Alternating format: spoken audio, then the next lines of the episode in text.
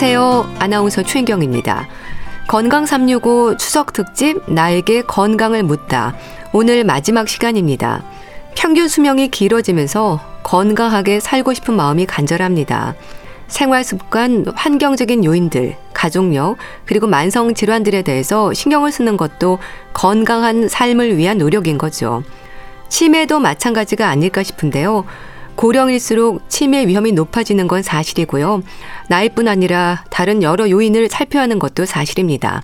그런데요, 치매 발병 위험에서도 가족력이 지적이 되는 건 어떻게 받아들여야 할까요? 치매 위험에 있어서 가족력과 관련한 부분부터 살펴보겠습니다. 분당 서울대병원 정신건강의학과 김기훈 교수와 함께 합니다. 교수님 안녕하세요. 네, 안녕하세요.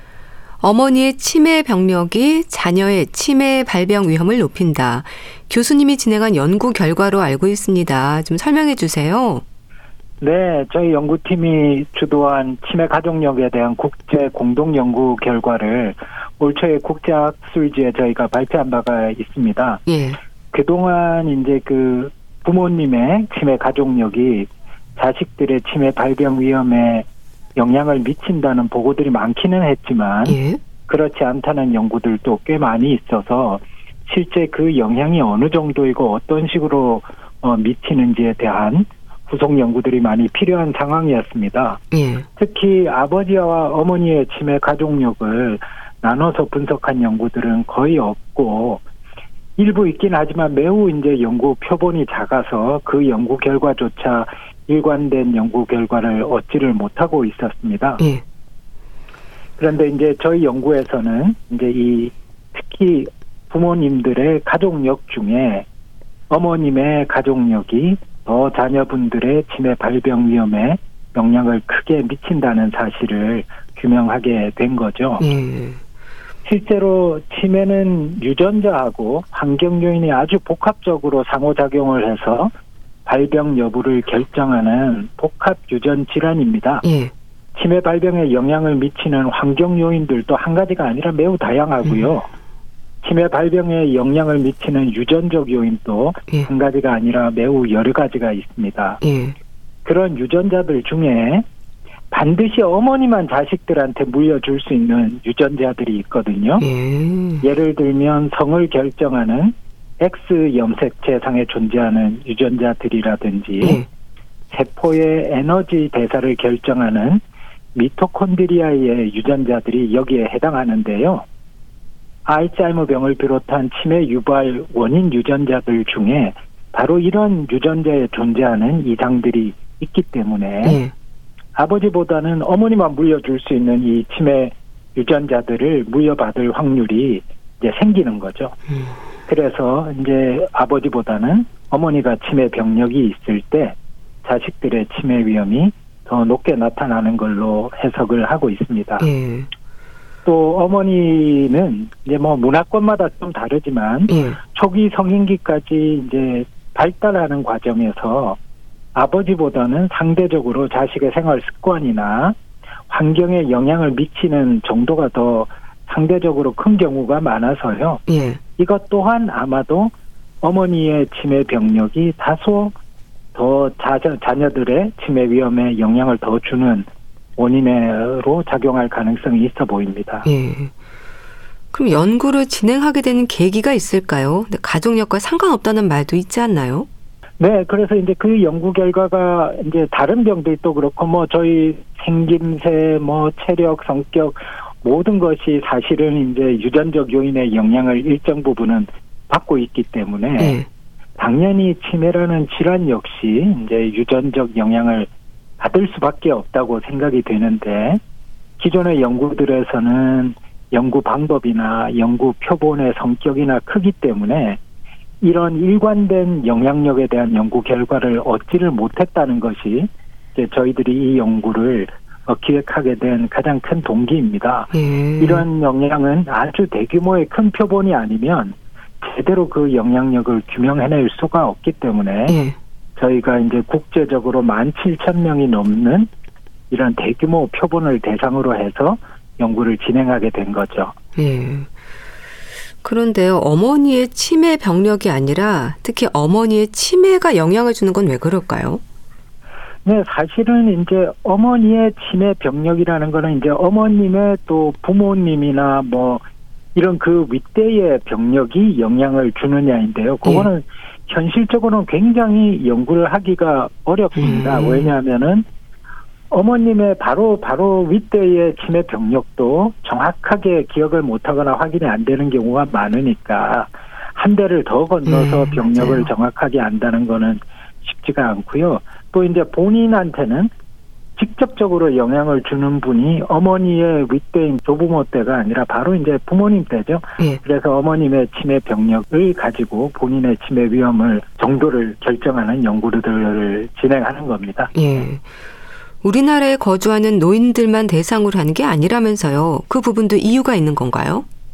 네, 그렇습니다. 우선은 이게 워낙 이제 대규모 표본이 필요하기 때문에 단일 국가나 단일 연구 자료만을 가지고는 의미 있는 결과를 도출하기가 어려운 점도 한 가지 이유이고요. 예.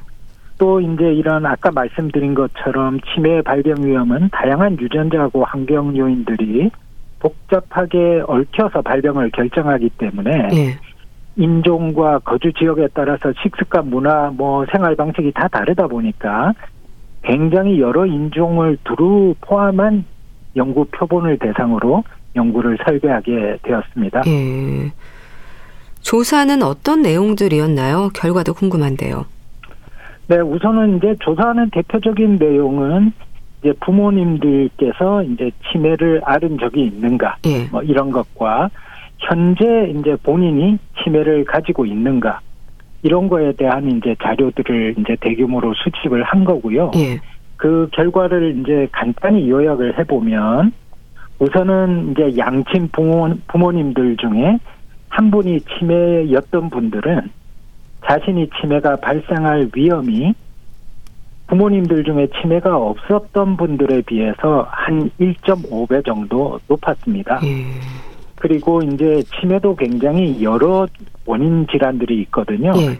가장 흔한 원인 질환이 알츠하이머병이고 그 외에도 혈관성 치매나 다른 많은 종류들의 원인 질환이 있습니다. 예. 그 중에서 부모님의 병력이 영향을 미치는 것은 알츠하이머 병의 발병 위험이었습니다. 예. 뭐 이게 이제 이런 결과가 나오게 되는 이유는 우선은 뭐 좀 전에도 말씀드렸듯이 치매의 대부분을 차지하는 것이 알츠하이머 병이다 보니까 예. 부모님들 중에서 치매가 있었던 분들도 대부분은 알츠하이머 병이었을 음. 거잖아요.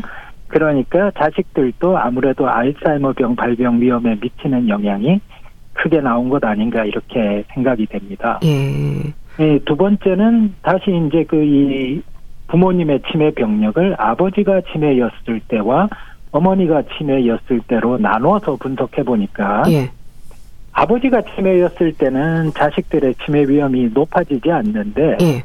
어머니가 치매였던 경우에는 자식들의 치매 위험이 1.5배 정도 높아지고 특히 알츠하이머병의 치매 위험은 1.8배 정도 높아졌습니다. 예. 그래서 결론적으로는 어머니가 치매일 경우에 자식의 알츠하이머병 발병 위험이 한 1.8배 정도 높아진다 하는 것이 이 연구의 심적인 결과이고요. 네. 또 이걸 자식들의 성별로 나눠서 한번 분석을 해보니까 아. 어머니가 치매일 때 아들이 알츠하이머병이 발병할 위험은 두 배 정도 높아지고요. 네. 딸이 알츠하이머병이 발병할 위험은 1.7배 정도 높아져서 이 둘 사이에 통계적으로 차이가 있는 수준까지는 아니었지만 네.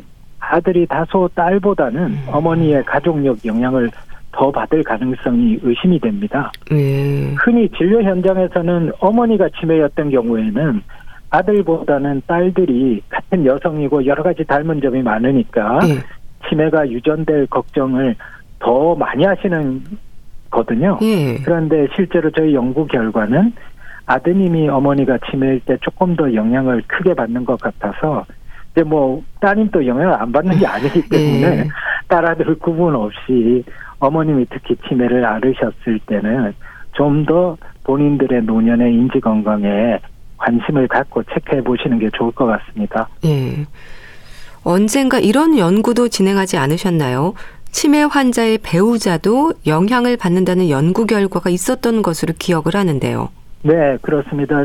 작년에 800상 정도 되는 부부에 대해서 이제 전향적으로 조사를 했더니 배우자가 치매나 경도 인지장애와 같은 인지장애가 있을 경우에 네. 나머지 배우자가 그런 병이 생길 확률이 두 배 정도 높았습니다. 예. 부부 같은 경우는 다양한 치매 위험 인자들 중에서 특히 이제 환경이나 생활 습관에 관한 위험 인자를 아주 많이 공유하게 되죠. 예.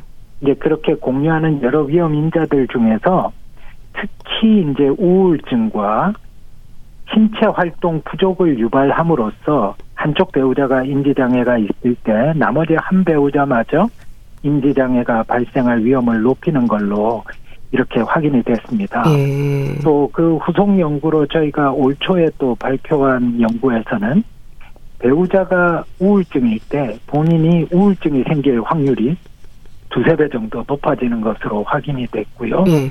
또 저희가 발표한 다른 연구에서는 물질적인 지지보다는 정서적인 지지가 부족할 때 인지장애가 발생할 위험이 매우 높아졌는데 예.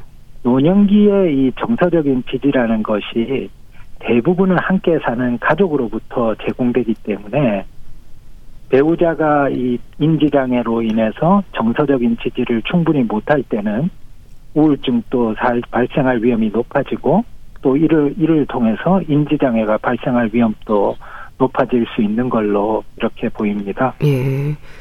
치매 환자뿐 아니라 배우자의 인지 장애나 우울증에 대한 교육도 중요하겠어요. 네, 그렇습니다. 그래서 노년기 배우자들의 건강은 사실은 배우자의 건강이 내 건강과도 직결되는 문제이니만큼 네. 부부가 한 팀으로 서로 서로의 건강을 감시하고 지켜주는 노력이 중요하겠고요. 또 이런 어르신들을 진료하는 의료진들도 특히 치매 같은 경우에는 치매 환자뿐만 아니라 예.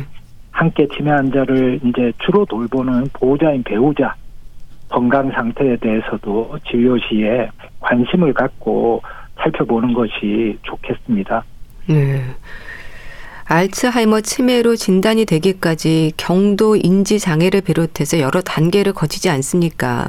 네. 그런데 사실 노년층이다 보니까 난청이나 요실금과 같은 증상도 겪을 수 있잖아요. 참 복합적으로 힘들 수 있겠어요. 네, 그렇습니다. 뭐 통계를 보면 우리나라 어르신들이 이제 노년이 되면 평균 세개에서 다섯 가지 정도의 질환을 동시에 앓고 있다고 하시니까요. 예. 특히 거기에 치매까지 겹쳐 있을 때 어려움이 크실 겁니다. 좀 전에 말씀하신 것처럼 난청이나 시력 저하 같은 감각 기능의 저하나 상실은 치매 위험을 높일 수 있는 아주 대표적인 위험 인자입니다. 예. 다만 이런 이제 노년기에 주로 발생하는 감각 질환들은 완전히 예방하거나 치료하기가 힘든 경우들이 대부분이기 때문에 예. 사실 이런 이제 감각, 예를 들면 청력이 떨어지기 시작하신 분들은 보청기를 초기부터 적극적으로 사용해서 청력을 계속 유지하고 청력을 처리하는 뇌의 활동을 유지시키는 것이 치매 위험을 떨어뜨리는 방법입니다. 예.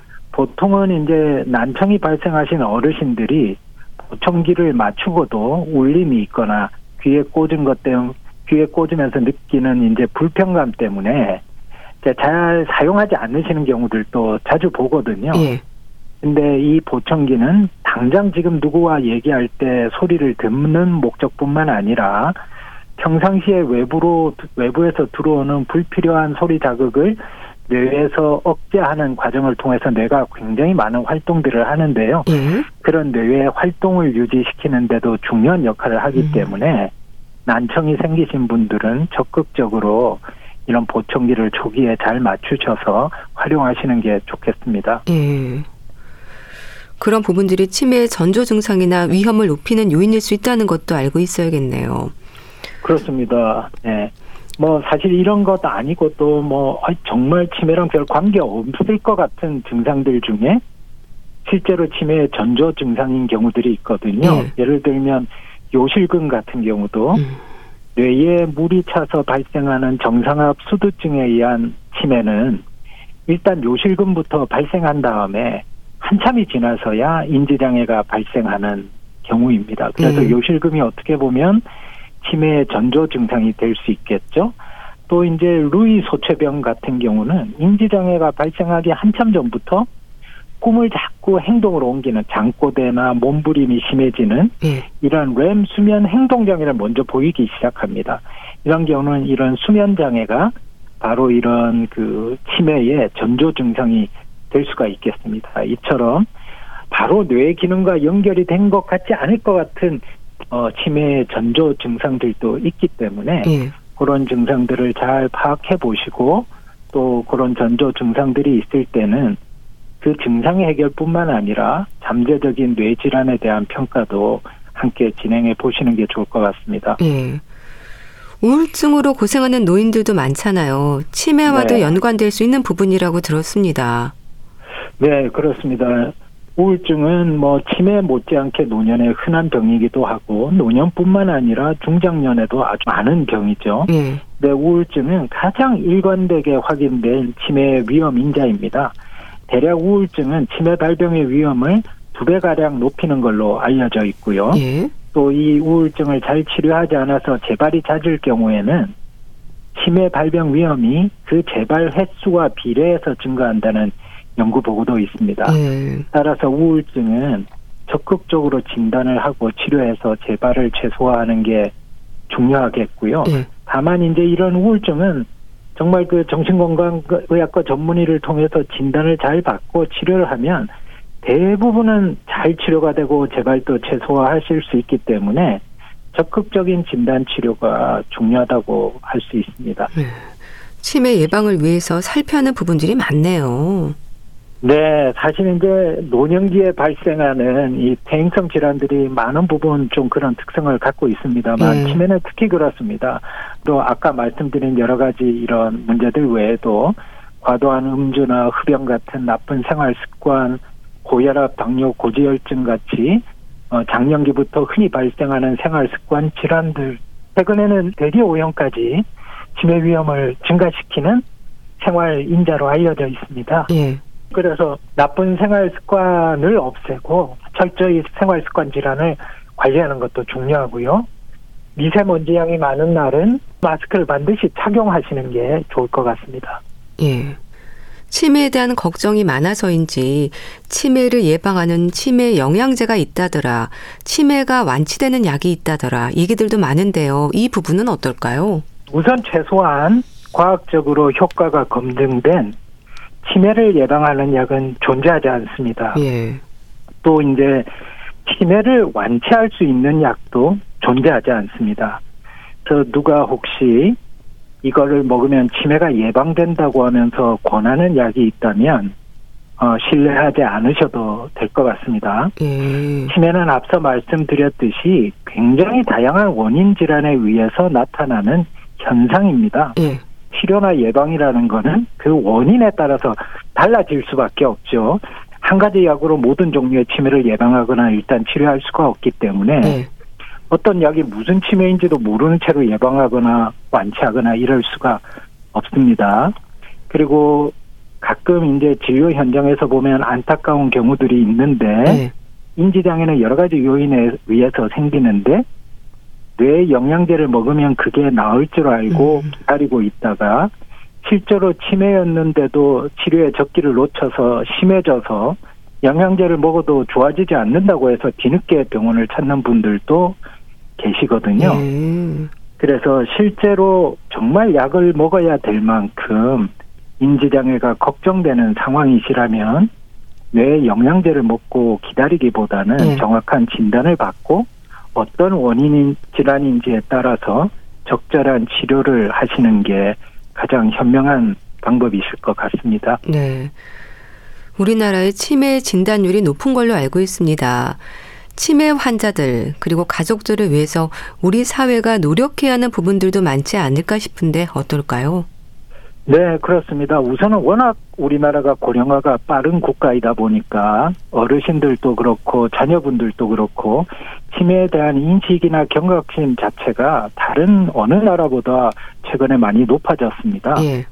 또 우리나라는 전국적으로 모든 기초 지자체에 치매를 무료로 검진 받을 수 있는 치매 안심 센터가 운영되고 있습니다. 예. 전 세계 어디에도 이만한 시스템을 갖춘다라는 없기 때문에 결국은 얼마나 이런 그 경각심과 이런 시스템이 잘 이제 어우러져서 실제로 치매를 조기에 진단하고 치료하고 예방하는 데 활용되느냐 하는 것이 관건일 것 같습니다. 예.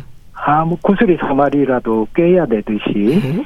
이런 이제 서비스가 있다는 것을 잘 알고 적극적으로 활용할 때 그런 효과를 충분히 거둘 수 있게 되지 않나 싶습니다. 치매가 깊어지기 전에 치매 전 단계에서의 관리도 중요하지 않을까요? 네, 그렇습니다. 이제 치매가 이제 바로 이제 사실 치매라는 거는 질환의 이름이 아니고 예. 인지 기능이 저하돼서 스스로 일상생활을 유지하기 어려워진 상태를 이르는 말입니다. 예. 인지 기능이 떨어지기는 했지만 그래도 아직은 나 스스로 생활할 수 있다면 그런 거를 경도 인지 장애라고 부르죠. 예. 그래서 치매를 일으킬 수 있는 알츠하이머 병이 만약 어떤 사람의 뇌에 생기기 시작했다면 한 10년 정도는 전혀 증상이 없습니다. 음. 그리고 한 4, 5년 정도 경도 인지 장애를 거쳐서 치매 단계로 진행하게 되거든요. 예. 그래서 우선은 이제 증상이 없을 때는 뭐 알 도리가 없지만 경도 인지 장애 정도의 가벼운 인지 장애가 나타나기 시작했을 때는 우선은 적극적으로 진단하는 게 중요합니다. 예. 경도 인지 장애 환자를 모두 모아서 추적을 해보면 3분의 1 정도는 치료를 하지 않아도 정상으로 회복됩니다. 예. 3분의 1 정도는 뭐 나빠지거나 좋아지지 않은 상태로 그대로 유지가 되시고요. 예. 3분의 1 정도는 치매로 진행합니다. 이건 뭐 무슨 말이냐면 여러 가지 원인에 의해서 경도 인지장애 상태가 되지만 그 중에 대략 3분의 1 정도가 아직은 치매 정도까지 진행하지 않은 치매 질환을 그 뇌 질환을 갖고 있다는 뜻이 됩니다. 예. 그래서 경도 인지 장애가 단계가 됐던 에 이르는 분들 같은 경우는 이 단계에서 많이 생활이 불편하지 않더라도 반드시 적극적으로 이제 진단을 받으셔서 음. 본인이 치매로 진행할 수 있는 3분의 1에 해당하는 질환이 있는지를 예. 확인하고 만약에 있다면 이 경도 인지 장애 단계로부터 치매 단계로 진행하는 거를 효과적으로 지연시킬 수 있는 치료를 일찍 받기 시작하시는 게 좋겠습니다. 그럼 치매 이전 단계인 경도 인지 장애에서 잘 관리가 되면 치매로 발전하지 않을 수 있는 건가요? 아직까지 완전히 이제 발전을 시키지 않는 치료법은 어, 밝혀진 게 없습니다. 아직은 음. 개발된 게 없습니다. 다만 이제 알츠하이머 병이 가장 흔하니까요. 음. 알츠하이머 병의 예를 든다면 최근에 이제 미국 FDA에서 승인된 두 가지 신약이 있는데요. 예. 이 약은 알츠하이머 병을 일으키는 원인 물질인 아밀로이드 베타를 뇌에서 빨리 제거시켜주는 항체 주사입니다. 예.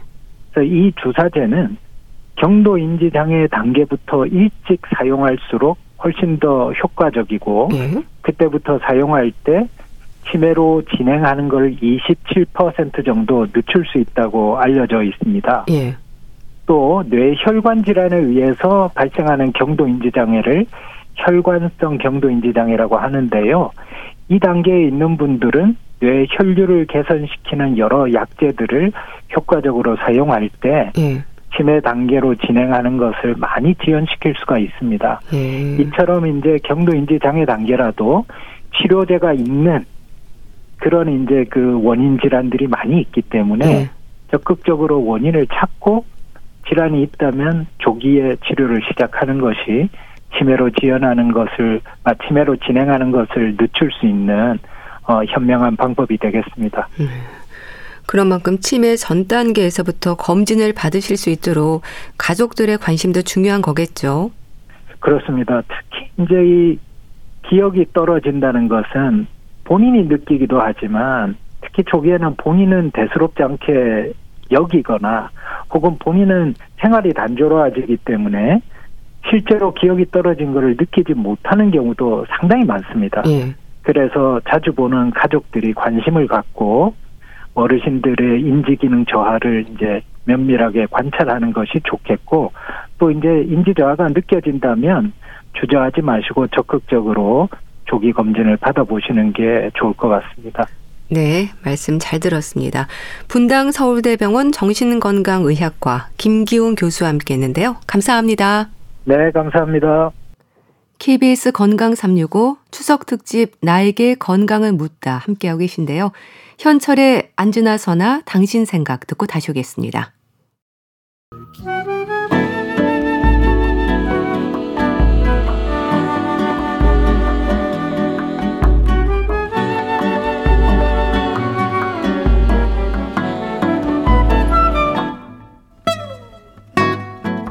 건강한 하루의 시작. KBS 라디오 건강 365. 최윤경 아나운서의 진행입니다. KBS 라디오 건강 365 함께 하고 계십니다. 추석 특집 나에게 건강을 묻다. 치매와 함께 노인 건강에서 큰 부담으로 자리하는 질환 중의 하나가 파킨슨 병입니다. 뇌세포가 죽어가면서 발생하는 질환들에 대한 걱정이 없는 건 아니지만 조기 발견과 꾸준한 치료로 증상이 악화되는 걸 막는 것도 고령 사회를 사는 건강 관리가 아닐까 싶기도 합니다. 한양대학교 병원 신경과 김희진 교수와 함께 합니다. 교수님 안녕하세요. 아, 안녕하세요. 신경계 퇴행성 질환으로 지적이 되는 질환 중에 파킨슨병의 위험이 있습니다.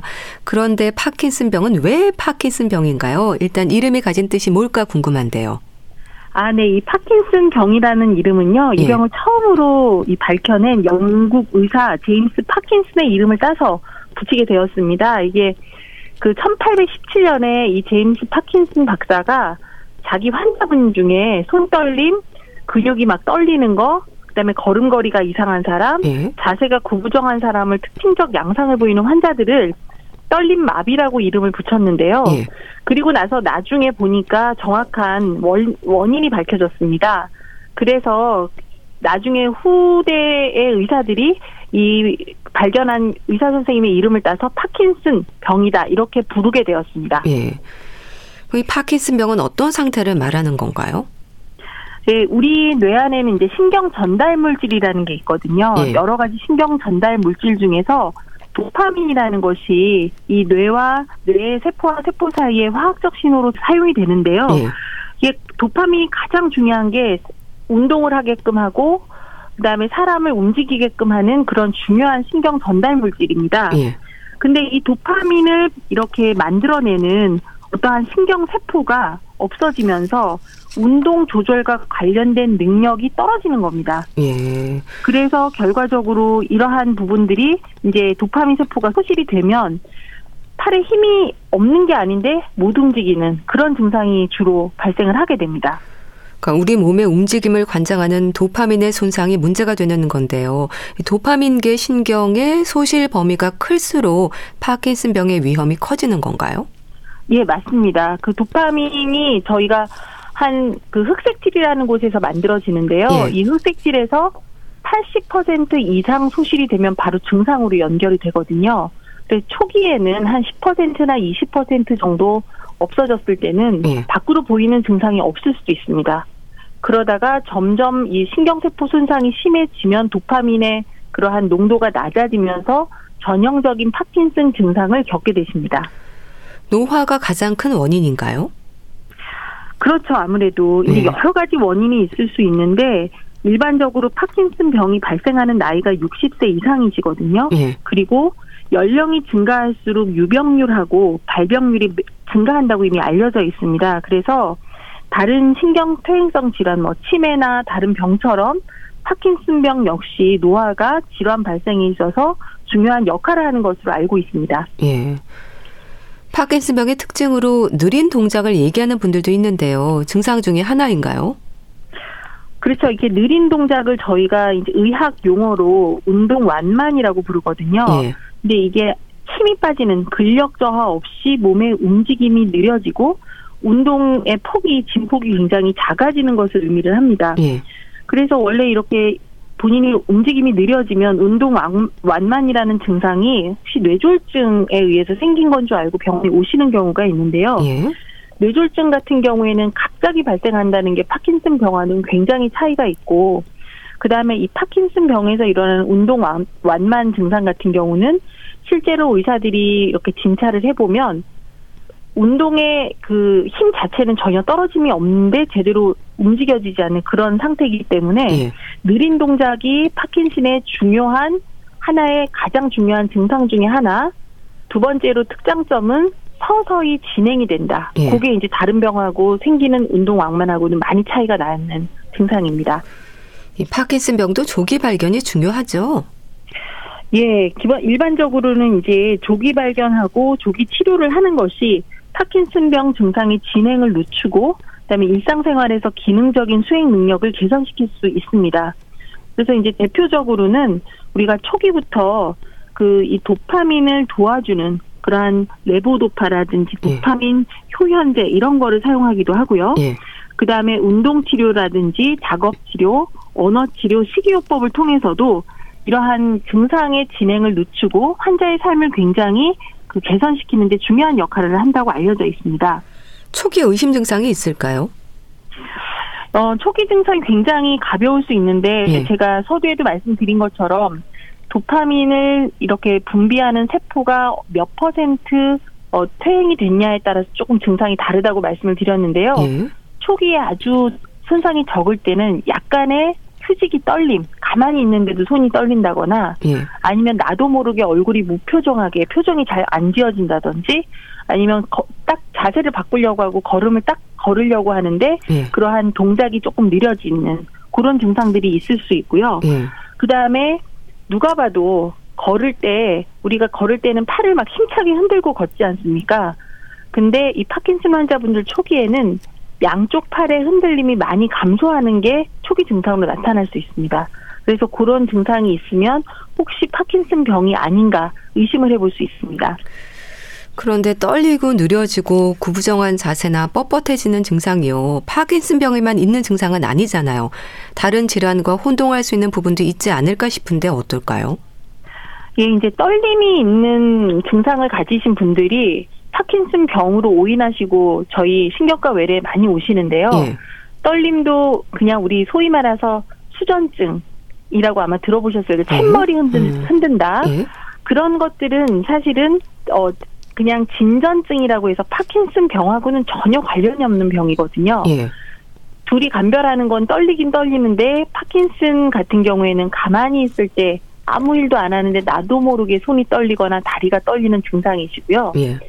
그 다음에 이러한 일반 양성 진전증 같은 경우에는 컵을 잡으려고 할 때, 뭐 말을 하려고 할 때, 또는 이렇게 이 가만히 있을 때보다는 움직일 때 예. 어떤 자세를 취할 음. 때 굉장히 떨리면 그게 양성 진전증이라고 합니다.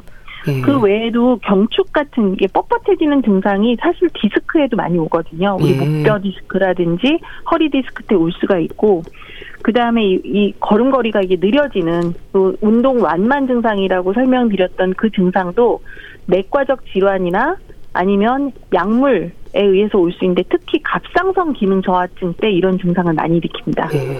네, 그런 경우는 이제 치료할 수 있으니까 반드시 중요한 알고 계셔야 되는 질환이고요.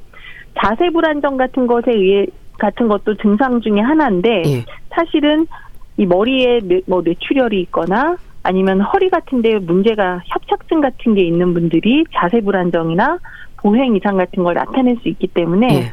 이러한 증상들이 있을 때는 전문의 선생님을 찾아가서 정말로 파킨슨 병에 의한 증상인지 아니면 다른 원인인지를 감별 진단 받으시는 게 굉장히 중요합니다. 예. 우리가 고령 사회를 살고 있어서 노인성 질환에 대한 관심만큼이나 걱정도 커집니다. 파킨슨병 환자가 계속 증가하고 있는 것도 평균 수명이 늘어나는 것과 비례를 할까요? 맞습니다. 사실은 나이가 가장 중요한 원인 중의 하나라고 아까 말씀을 드렸는데요. 예. 저희가 이제 건강보험 심사평가원 자료에 따르면 2020년 한 해 동안 파킨슨병으로 의료기관을 찾은 환자가 2016년에 비해서 15.3%가 증가를 했습니다. 예. 그리고 65세 이상에서 발병률은 꾸준하게 약 한 1에서 2%로 알려져 있기 때문에 그만큼 연령이 증가를 하면 65세 이상에서는 모든 인구 대비 65세 매 환자군마다 1%씩 발생을 하니까 예. 결과적으로 초고령 사회는 즉 파킨슨 이러한 유병률의 증가를 의미한다고 이해를 하시면 될 것 같습니다. 예. 근데 의심 증상이 있어도 나이 들어 그렇다거나 견디며 지나는 분들도 많지 않을까 싶은데 어떨까요? 맞습니다. 그 파킨슨 병의 진단은 가족이나 일반인이 내리기 상당히 어렵습니다. 네. 그래서 반드시 전문의 진료를 받는 게 중요하시고요. 의심이 될 때 정말 예를 들어서 떨림이라든지 경직, 본인의 걸음걸이가 조금 느려진다든지 예. 아니면 허리가 굽는다든지 이런 증상이 있을 때는 아까 말씀드렸던 다른 원인에 의한 것이 아닌 뇌 안에 있는 파킨슨 즉 도파민의 문제가 있지 않은지를 전문가 선생님은 꼭 찾아가 보셔야 됩니다. 그래서 네. 조기 치료가 조기 조기 발견이 조기 치료로 이어지고 그다음에 예후도 좋다고 이미 알려져 있기 때문에 예. 근처 신경과를 꼭 방문하셨으면 합니다. 뇌졸중과의 연관은 없는 건가요? 그러니까 뇌졸중을 경험한 분들에게 파킨슨병 위험이 높아진다거나 이런 부분은 없는 걸까요? 이제 엄밀하게 따지면 뇌졸중은 뇌 혈액 공급이 차단되거나 이제 뇌혈관이 파열돼서 뇌를 손상시키는 질환입니다. 예. 근데 기본적인 원인은 이제 뇌졸중과 파킨슨 병은 완전히 별개의 비- 질병이지만 예를 들어서 뇌졸중의 그러한 특수 혈관 부분이 운동 기능을 조절하는 도파민이 관여하는 그 영역 부위로 뇌졸중이 온다고 하면 예. 그게 2차성 혈관성 파킨슨 증상을 일으킬 수 있습니다. 그렇기 때문에 원인 자체는 별개이지만 증상은 비슷하게 일어날 수 있고 예. 그 다음에 일반 파킨슨 병에 비해서 주로 이이 상지보다는 하지 다리 쪽의 증상을 많이 일으키고 보행 이상을 일으킨다고 알려져 있거든요. 예. 그래서 이런 부분도 MRI나 이런 걸 좀 찍어서 저희가 감별할 수 있기 때문에 어, 전문의 선생님을 찾아서 상담하시기를 권유드립니다. 예. 이 파킨슨병을 진단받는 분들은요, 어떤 계기로 알게 되나요? 파킨슨병의 확인을 위해서 병원을 찾는 경우도 많은가요? 파킨슨 병의 확인을 위해서 병원에 찾는 경우는 거의 없으시고요. 예. 비슷한 증상을 가지고 오십니다. 음. 예를 들어서 온몸의 근육통이라든지 예. 아니면 뭐 떨림, 그 다음에 걸음이 느려졌어요. 그 다음에 얼굴 표정이 좀 굳어진 것 음, 같아요. 네. 피곤해요. 뭐 이러한 굉장히 그냥 흔하게 우리가 일반 생활에서 접할 수 있는 그런 증상을 가지고 오셨는데 의사가 신경학적 진찰을 통해서 파킨슨 병을 진단하는 경우가 훨씬 많습니다. 예. 그래서 대부분 우연한 발견이 되게 중요한 거죠. 본인의 증상이 이상하다고 생각을 해서 병원에 오시는 그 과정이요. 검사는 뇌혈관 질환에 대한 일반적인 검사들이 진행이 되는 건가요? 어, 가장 중요한 거는 간별 진단을 위해서 파킨슨 증상을 일으키는 다른 원인을 확인하기 위해서 내과적 질환에 대한 기본 검사는 당연히 해야 합니다. 그래서 갑상선 호르몬을 포함한 혈액 검사라든지 소변 검사, 심전도 가슴 엑스레이 검사 같은 걸 하게 되고요. 그 다음에 MRI 검사가 굉장히 중요한데 예. 그 혈관성 질환에 의해서 이러한 파킨슨 증상을 일으킬 수 있기 때문에 어떠한 비전형 파킨슨 증상을 확인하기 위해서 뇌 MRI랑 뇌 혈관 검사를 저희가 같이 진행을 하고 있습니다. 예. 확정 진단 검사는 핵의학 검사로 하는데요. 예. 핵의학 검사 중에서 그 양전자 방출 단층 촬영이라는 게 있습니다. 소위 말해서 페트 검사인데요. 예. 그 페트 검사를 하게 되면 나의 도파민이 정상 도파민, 정상 뇌의 도파민에 비해서 얼마나 손상되어 있는지 보는 검사입니다. 예. 그래서 그 검사를 통해서 파킨슨 병인지 암인지를 감별하게 됩니다. 그럼 검사로 확인이 되는 파킨슨병 환자들의 상태는 건강할 때와 어떤 차이가 있나요? 좀 환자 가족들에게도 설명해 주시지 않나요? 예, 기본적으로 아주 초기 때는 아까 말씀드렸던 그 파킨슨 펫에서도 정상이 나올 수 있습니다. 음. 그런 경우는 사실은 가족들도 잘 모르고 의- 이 신경학적 진찰만 통해선 저희가 확인을 할 수가 있는 단계가 있는데요. 예. 그럴 때도 이 병이 계속 진행하는 병이고 페트 검사를 통해서 도파민이 얼마나 떨어져 있는지 규칙적으로 검사를 하면서 예. 약물 치료와 비약물적 치료를 하겠다고 이제 가족들한테 설명을 드립니다. 기본적으로 건강한 사람들에 비해서는 뭐 건강한 분들이야 뭐 쉽게 생활하고 움직이고 이러는 게 전혀 문제가 없는데 예. 파킨슨 병이라는 거는 점점 진행하는 퇴행성 질환이기 때문에 적절한 치료가 아니면 점점 나빠지거든요. 예. 그래서 그런 부분에 대해서 환자 본인하고 그다음에 가족하고 같이 상담하면서 치료 방침을 정하고 있습니다. 그럼 파킨슨 병을 조기 발견해서 초기 치료할 때하고 늦게 발견될 때 치료 방향이 달라지나요? 예, 완전히 예후에 큰 영향을 준다고 생각을 하시면 될것 네. 같습니다. 예, 조기 치료 같은 경우에는 약물 치료를 시작을 하면 그만큼 도파민 수치를 올리면서 움직일 수 있는 부분을 많이 도와주니까 그 환자의 이차적인 다른 변화, 퇴행 변화, 근골격계라든지 예. 아니면 낙상이라든지 그런 게 예방이 되거든요. 근데 조기 치료를 하지 않으면 환자가 모르는 상태로 지나가게 되면 잘 못 움직이니까 결국은 이차성으로 근감소증이 발생을 하고 예. 그다음에 자주 넘어지는 증상을 음. 동반을 하게 되는데 넘어지게 되면 골반이나 다량의 골절이 발생을 하게 되고 예. 골절만 있는 게 아니라 골절을 낫게 하기 위해서 몸 자체는 전체적인 염증 반응으로 들어가게 되거든요. 그러면 뇌를 더 빨리 퇴화시킵니다. 아, 그렇기 때문에 초기 발견하는 게 굉장히 중요하고 조기 치료의 중요도에 대해서는 강조해도 모자름이 없는 것 같습니다. 치료는 약물인가요? 예, 기본적으로 파킨슨 병의 현대 치료는 주로 약물 치료를 시작을 합니다. 예. 그리고 제대로 치료가 안 되거나 너무 말기로 진행이 되, 고 그다음에 굉장히 약물에 반응이 없는 또 환자분들이 계십니다. 예. 그럴 때는 이제 수술적 치료라든지 자기 그 자극술 같은 그러한 다른 치료들도 고려를 하고 있습니다. 약물 복용과 관련해서 신중할 필요가 있는 경우는 없을까요? 그러니까 항 파킨슨제의 오랜 복용으로 인한 또 다른 위험은 없는지도 궁금한데요. 예, 모든 약은 사실은 우리가 약작용도 있지만 이게 화합물이기 때문에 부작용도 감안을 하면서 저희가 사용을 하게 됩니다. 예. 그래서 이 약물 부작용으로 주로 있는 것들이 구토라든지 어지러움, 그다음에 혼란, 그리고 파킨슨 도파민을 너무 많이 쓰게 되면 예. 결과적으로 뇌의 인지를 담당하는 아세틸콜린이라는 그러한 다른 신경 전달 물질의 수준을 떨어뜨리기 때문에 예. 환자가 현실 감각 변화라든지 뭐 환상 이런 것도 보게 됩니다. 예. 그리고 오랫동안 약을 쓰게 되면 일례로 우리가 잠이 안 왔을 때 수면제를 한 알, 반 알만 먹었을 때 잘 먹었는데 너무 상시 복용을 하면 반 알 가지고 잠이 안 오고 한 알, 두 알 막 이렇게 올라가는 경우가 있는 것처럼 예.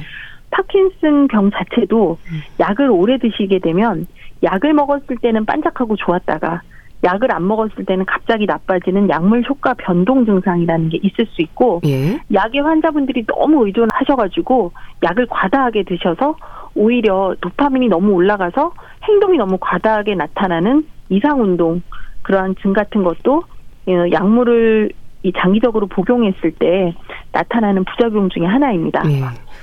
수술적 치료가 필요한 경우도 있는 건가요? 예, 기본적으로 이제 수술적 치료는 아까 말씀드렸던 약물 같은 근본적 치료가 불가능한 사람들에게 고려가 됩니다. 예. 뇌 신부 자극술 같은 경우는 어떤 방법으로 또 진행이 되나요? 이제 그 도파민이 작용하는 뇌 부위가 있다고 아까 말씀을 드렸는데요. 예. 저희가 뇌의 그 깊숙한 곳에 전극을 이식을 해서 그 신경세포 도파민이 없어도 자동으로 전기적 자극에 의해서 그 활동을 조절하는 방법입니다. 예. 비교적 굉장히 안전하고 오랫동안 저희가 사용하는 그러한 치료법 중에 하나인데요. 예. 이상적 위치를 찾고 반응, 이, 약- 이 수술을 받게 될 때, 어, 효과가 좋은 환자군을 셀렉, 이렇게 선택을 하고 이런 것들이 신경과 선생님과 신경외과 선생님 두 분이 다 결정을 하시는 거거든요. 예. 그래서 가장 좋은 세팅된 잘 되어 있는 병원을 찾아가셔서 어, 주치의랑 꾸준한 상담을 통해서 어느 시점에서 수술을 결정을 하고 어떻게 할 것인지 하면 반드시 효과가 좋을 것으로 저희가 그렇게 바라보고 있습니다. 그런 파킨슨 병의 치료를 통해서 기대하는 건 진행을 늦추는 건가요? 네, 아쉽지만 아직까지 파킨슨 병의 완치라는 개념이 없어서 예. 주요 목표가 바로 진행을 늦추는 것입니다. 그래서 제일 중요한 거는 약작용과 부작용을 충분하게 고려를 하면서 약물 치료를 초기에 해야지 어, 예후에 좋다라는 여러 보고가 있기 때문에 예. 그걸 강조를 말씀을 드리고요. 동시에 환자분들이 어, 너무 부끄러워하세요. 이 병이 음. 걸렸다는 것 자체를. 예. 그래서 저희는 심리적으로 이건 누구나 다 올 수 있는 그러한 병이다라는 걸 반드시 말씀을 드리고 특히나 본인의 병이 진단 내렸을 때 본인의 병이 파킨슨병이 아니다라고 해서 부인하는 경우도 있으시거든요. 예. 그런 경우를 잘 이끌고 가서 환자분이 조기에 약을 잘 드실 수 있도록 하는 것들이 또 병원의 역할이라고 생각을 하고요. 그 외에 환자분들이나 보호자분들께서 생각해 주셔야 되는 거는 예. 몸을 많이 움직이고 음. 적절하게 운동을 해 주셔야 뇌세포가 더 빨리 퇴행하지 않는다는 걸 꼭 기억을 해 주셨으면 좋겠습니다. 예. 이 파킨슨병과 치매를 함께 앓기도 하나요? 파킨슨병 환자 중에 일부가 치매와 관련된 증상을 동반할 수가 있습니다. 그래서 음, 파킨슨병 환자에서 치매가 발생할 경우를 예. 우리가 파킨슨병 치매라고 부르는 병이 있고 그 다음에 뭐 루이체 치매 이렇게 음. 부르기도 합니다. 어쨌건 간에 정확한 원인은 아직까지 발생하진 않았지만 주로 알츠하이머성 일반적 치매에 비해서는 예. 어, 기억력 저하보다는 주의력이라든지 시공간 지각 능력 등의 문제가 발생할 수 있습니다. 그래서 결과적으로 뭐 치매와 파킨슨 모두 다 신경 퇴행성 질환이기 때문에 예. 이두 병은 같이 병발할 수 있다라는 것을 꼭 기억을 하셨으면 좋겠습니다. 예. 파킨슨병 환자들의 일상에서 증상 완화를 위한 노력이랄까요? 운동이라든지 생활 습관에서 신경 써야 하는 부분은 없는지도 궁금한데요. 어, 가장 중요한 것은 낙상을 예방하는 것입니다. 예. 그래서 이동하실 때 이동성이라든지 그다음에 균형, 걸으실 때 보행 부분 예. 가장 중요한 근력 강화. 움직이지 않으면 파킨슨병 환자의 하지나 상기 쪽의 근육이 금방 어 그 노화를 겪고 쇠퇴하거든요. 예. 그래서 그런 운동 근력 치료를 굉장히 중요하고요. 특히나 이 증상 중에 하나가 근육 경직 같은 게 일어날 수가 있기 때문에 예. 그런 부분에 대해서 항상 스트레칭이랑 같이 병행해서 운동을 해주셨으면 좋겠습니다. 그래서 예. 저희가 물리치료에도 근력 강화, 근육 경직을 완화시키는 방법, 그다음에 걸을 때 균형 감각 같은 그러한 향상 같은 운동을 진행하게 되고요. 예. 작업 치료 같은 경우에도 일상생활 동작 연습 같은 걸 통해서 기능을 충분히 할 수 있게끔 그 다음에 부끄러워서 말을 안 하게 되면 치매까지 오시게 되는 거거든요. 예. 그래서 의사소통 연습 같은 거, 그 다음에 사회적인 관계를 맺으시게 그렇게 적극적으로 환자분들한테 교육을 하고 있습니다. 예. 파킨슨병 발병 시점이 빠를수록 치료와 관리를 이어가는 시간도 늘어날 수밖에 없는데요. 가족들이 도움을 줄 수 있는 부분이랄까요? 어떤 부분들이 있을까요? 네, 파킨슨병 환자 가족분들은 이제 다음과 같은 좀 주의를 기울여 주셨으면 좋겠습니다. 예. 제일 중요한 거는 환자가 넘어지지 않도록 안전한 환경을 조성해 주시고요. 예. 그다음에 이제 특히나 우리나라의 집 구조는 짐이 많은 구조인데 음, 예. 이런 가구라든지 쓸데없는 짐 같은 건 버려서 이런 환자 당사자분이 걸려서 넘어지지 않게끔 조금 주의를 해주셨으면 좋겠고요. 예. 두 번째 운동입니다. 운동은 정말 중요한데 너무 과도해도 너무 부족해도 안 됩니다. 그래서 예. 적절한 운동량을 결정하셔서 의사 선생님이랑 상의하에 운동법과 운동 시간 같은 경우 그다음에 운동 강도를 결정하셨으면 좋겠습니다. 그다음에 마지막으로 가장 중요한 것은 예. 바로 식습관과 약물인데요. 음, 우리가 도파민이라는 건 단백질 음식이 들어가면 도파민이 붙어야 되는 그러한 수용체에 음식이 붙게 되면서 약의 흡수가 느려지는 경우가 있습니다. 예. 그래서 항상 약물은 선생님이 처방하신 대로 약을 복용해 주시고 예. 그 다음에 식사 파킨슨병에 좋은 식단이 또 따로 있습니다. 예. 그래서 그렇게 식습관이라든지 식단 조절을 해 주셨으면 좋겠습니다. 네. 파킨슨병과 관련해서 자세히 알아봤는데요. 한양대학교 병원 신경과 김희진 교수와 함께 했습니다. 감사합니다. 감사합니다. 추석 연휴 특집으로 함께한 나에게 건강을 묻다. 건강을 위한 노력은 관심에서 시작이 된다는 거 아시죠? 당뇨병과 발암물질, 불면증, 그리고 치매와 파킨슨병까지 살펴봤습니다. 내 몸 상태를 돌아보고 점검할 수 있는 시간 되시기 바랍니다.